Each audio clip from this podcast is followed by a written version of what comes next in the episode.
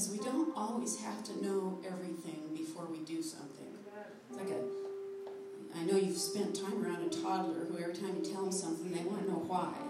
You know, you say, do this, and they say, say why. And I think we kind of do that with God. He says, do something, and we say why. And it, it, this is not let's make a deal. This is obedience to learn how to walk in Him being our one priority.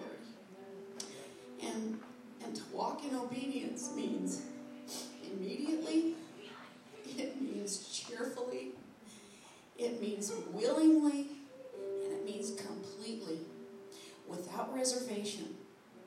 Will you understand it all all at once? Maybe not. Perhaps not. Most likely not. But that doesn't mean you shouldn't walk in it. Walk in that obedience and the understanding, the was just presented to us today in, in a powerful way. One body, one Lord, one faith, one spirit, one hope, one baptism becomes more real. So, Amen. Amen. That's what uh, that's what we'll close with. So I'll close with prayer. You know, one thing as Vicki was talking was just, um, you know, sometimes we, like she said, we don't understand everything off the bat, and we get this welling up of conviction. I want to, I'm ready to go, but where, where do you start?